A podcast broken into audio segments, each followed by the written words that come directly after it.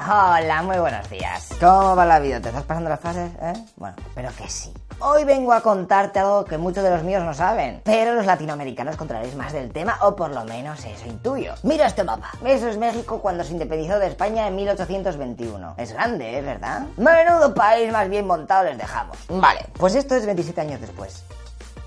What the fuck? ¿Qué narices ha pasado?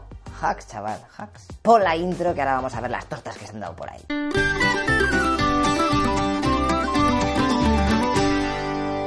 A ver, como siempre nos vamos a ir un poquito al pasado para saber qué narices está pasando. Estamos en 1800 y España firma un tratado. ¿Por qué coño tratado? Tra tratadazo.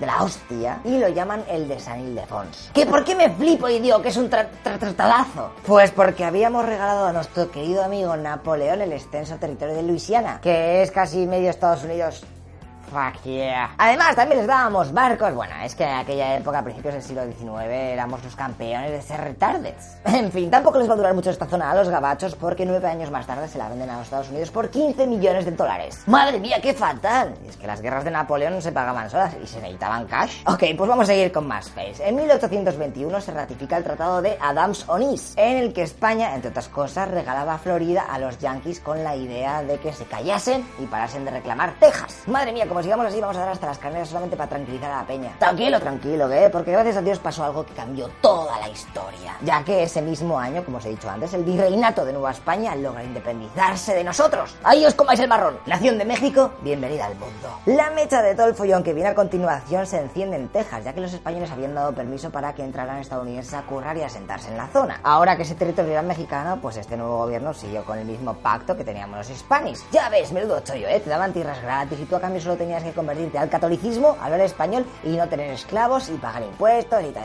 Easy. ¿Qué te crees tú eso? Los norteamericanos, que son muy suyos, pronto empezaron a quejarse, además de que la nueva ley que habían puesto, esa de que los civiles no podían tener armas, pues como... Y lo del Estado centralista, pues no terminaba de convencerles. Y zasca, la peña de allí se levantan armas y en México estaba el dictador Antonio López de Santa Ana, dijo que os queréis independizar, madre mía, sois tontísimos. Así que este cogió las tropas, se metió en Texas y se fue a luchar. Lo que pasa que iba de flipa.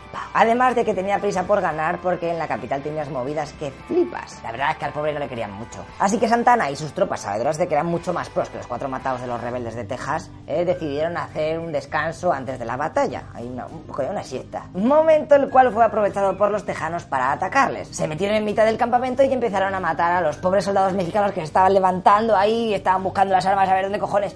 Madre mía, que, yo me duermo otra vez. Y es que los muy turantes iban tan de flipados que no habían puesto ni vigías ni nada para vigilar el campamento exterior. Así que esta batalla, la de San Jacinto de 1836, duró 18 minutazos en donde los tejanos lograron una apabullante victoria, 600 kills y 730 prisioneros, mientras que los rebeldes tan solo tuvieron 9 bajas. Ay, ay, ay, mexicanos, ¿pero qué hacéis? Tranquilos, tranquilos, no es vuestra culpa, es del dictador ese que era un pringao. De hecho, los propios soldados tejanos fueron los que le despertaron de la siesta y lo juntaron con el resto de prisioneros, hasta que uno de sus soldados le saludó como señor presidente, y los tejanos dijeron, un momento, ¿cómo has saludado al tío este?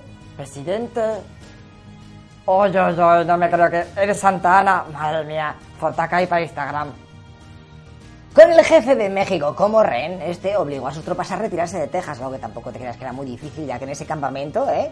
Habían dejado todas las armas y todo, eh, mía. ¿Habéis visto? 18 minutos bastan para cambiar el destino of the world. Ahora ya todos más tranquilos obligaron a firmar el Tratado de Velasco al líder México. Y ¡tachan! Texas se acaba de convertir en una república independiente. Estamos en 1836, pero tranquilos, ¿eh? Que nueve años más tarde se cansarán de ir por libre y se convertirá en un nuevo estado de United States of America. Algo que haría que la tensión entre México y sus vecinos aumentase al máximo. Los yankees han pensado en todo y para que no cunda el pánico han decidido hacer una oferta para comprar los territorios de Alta California y Nuevo México. Hombre, pues si te fijas un poco, eh, creo que estás intentando comprar medio país. Me estoy flipando mucho. México, obviamente, dice que no. O sea, que te voy a vender ahí todo eso, que está tonto. Y los yankees buscaron otra forma para hacerles entrar en razón. Tranquilos que nosotros ya hemos sufrido eso varias veces. Todavía no, a vosotros tocó antes, pero. ¿Os acordáis de que el Santana este acaba de firmar un tratado para la independencia de Texas, no? Pues bien, ahí había un pequeño bug, porque los estadounidenses decían que Texas llegaba hasta un río, ¿sabes? Y los mexicanos dijeron, ¿qué va? No llega tan abajo, llega hasta aquí, tío. Este cacho es nuestro, no te flipes. Así que un día el presidente de los Estados Unidos, James Polk, envió una patrulla ahí en la zona de disputas, ya que te he dicho, no, este cachico tal, vez, y los mexicanos se los cargan. ¡Pum! Ya tienen la excusa perfecta para declarar la guerra al país vecino. Y para poder contaros la historia con mayor lujo de detalles y más eh, curiosidades, vamos a dejar el vídeo de hoy aquí. Así que el próximo sábado terminamos la guerra de México contra Estados Unidos. El cliffhanger, ¿eh? Ha visto, ¿eh? Soy una máquina de la tensión. Bueno, en verdad ya sabéis cómo acaba esta historia. Pero para que no os vayáis tristes os voy a contar algunas curiosidades. Y es que daos cuenta que Estados Unidos quitó 2 millones y pico de kilómetros cuadrados a México, más o menos la mitad de su territorio. Muy hardcore. Venga, algunas de estas ya las hemos contado en la serie de Cambio y Corto. El nombre de Colorado viene porque los españoles, al ver el color rojizo del agua del río, pues dijeron, anda, madre mía, Colorado, ya está. Arizona viene de zona árida. Sí, my friend. Utah se llama así por las tribus indias que vivían en aquella zona. Oregón viene de orégano. California viene de la novela de las sergas de Splandian. Y por último el de Nevada, que me la son todos desiertos, viene de... ¡Ah! Pues la serie de cambio y corto, me cago en la leche. De todas maneras, no os vayáis muy lejos, que cada dos días hay vídeo nuevo en el canal y el próximo sábado acabamos con esta guerra. Bueno, no acabamos, acabamos de contar. Venga, tíos, hasta luego, loco pizzas.